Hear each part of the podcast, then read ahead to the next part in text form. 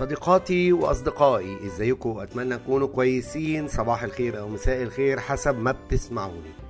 النهارده هنتكلم على جزء مهم جدا في الكمبيوتر وهو القرص الصلب أو ال hard disk.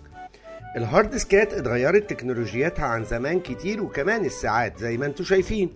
والنهاردة هنتكلم على شوية تغييرات حصلت وإزاي تعرف تختار hard disk؟ مناسب ليك.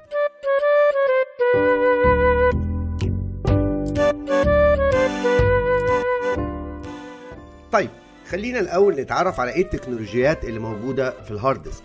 ال hard disk ات اتقسمت من زمان إلى solid state و mechanical. يعني إيه solid state و mechanical؟ mechanical هو ال hard disk العادي اللي قائم على شوية أقراص صلبة مربوطة بسنن قراءة أو أسنة قراءة. أسنة القراءة ديت القرص الصلب بيلف والأسنة بتقرأ وتكتب وهي دي.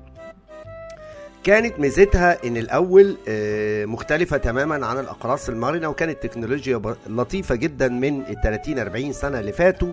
لكن مع الوقت ابتدى يتضغط حجمها و إلى آخره. لكن كان دايما اللي عندك عائق السرعة.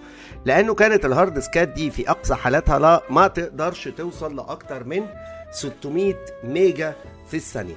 ودي كانت سرعة عالية جدا في الوقت ده بس مع احتياجنا الشديد للسرعة مع كل سنة بنتقدم فيه في البرمجيات احتاجنا سرعات أعلى بكتير. على فكرة عشان توصل لغاية النهاردة لسرعة 600 ميجا على ال hard disk ال mechanical انت محتاج hard disk غالي جدا جدا جدا اللي إحنا بنسميهم SCSI أو بنسميهم رابط متسلسل مختلف تماما وغالي جدا.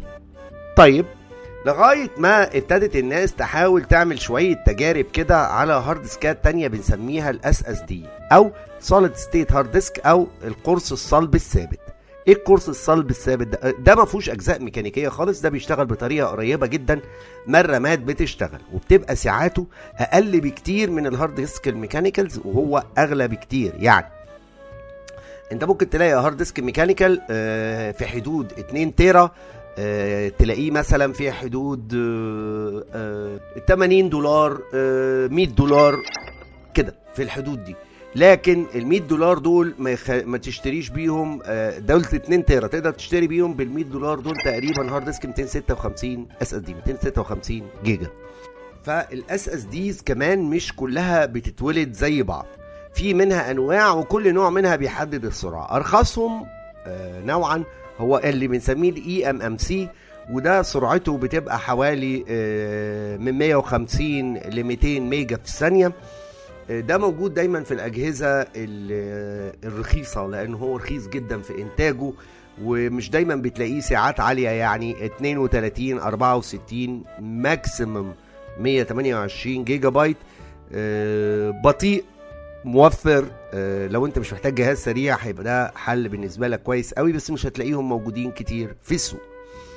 تيجي المرحلة الثانية من ال hard disk ات ديت اللي هي بنسميها ال SATA 6 SATA 6 ده من قدرته إنه يقدر ينقل لغاية نظريا لغاية 6 جيجا بايت في الثانية لكن هو ما بيقدرش يعمل أكتر من 3 جيجا بايت في الثانية. وطبعا زي ما أنتم شايفين 3 جيجا بايت قياسا بمتوسط ال hard disk العادي اللي هو 150 جيجا فأنت بتتكلم على 20 ضعف السرعة.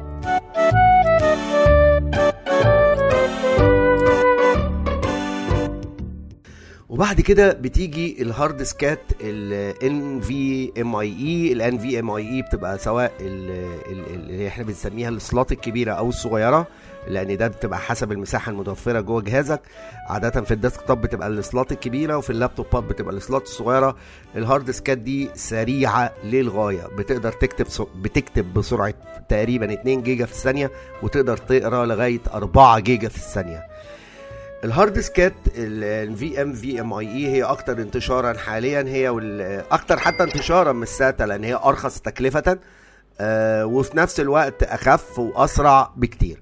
في رأيي الشخصي إنك لو هتشتري آه كمبيوتر جديد اعمل خليط ما بين الاثنين يعني خلي ال hard disk اللي موجود عليه ال operating system والبرامج أو النظام التشغيل والبرمجيات بتاعتك SSD وخلي بقى مزيكتك وأفلامك والقصة ديت كلها موجودة على hard disk mechanical وبالتالي تقدر بميزانية مثلا زي 200 دولار يبقى عندك hard disk 256 سريع جدا يدي لك شغل كويس جدا لألعابك وبرامجك وبرنامج التشغيل بتاعك سواء Windows أو Mac وبعد كده أفلامك ومزيكتك والكلام ده تبقى متخزنة على hard disk mechanical على نفس الجهاز.